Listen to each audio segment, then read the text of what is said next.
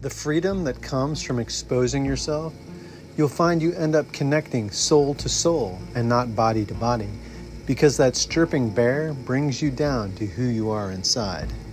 Dee.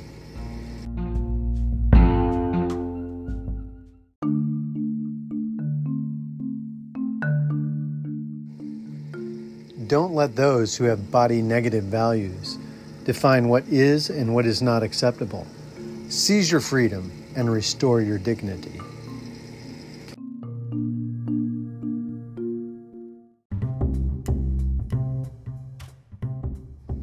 Sometimes I like to run naked in the moonlight and the wind on a little trail behind our house when the honeysuckle blooms. It's a feeling of freedom, so close to God and nature. Dolly Parton.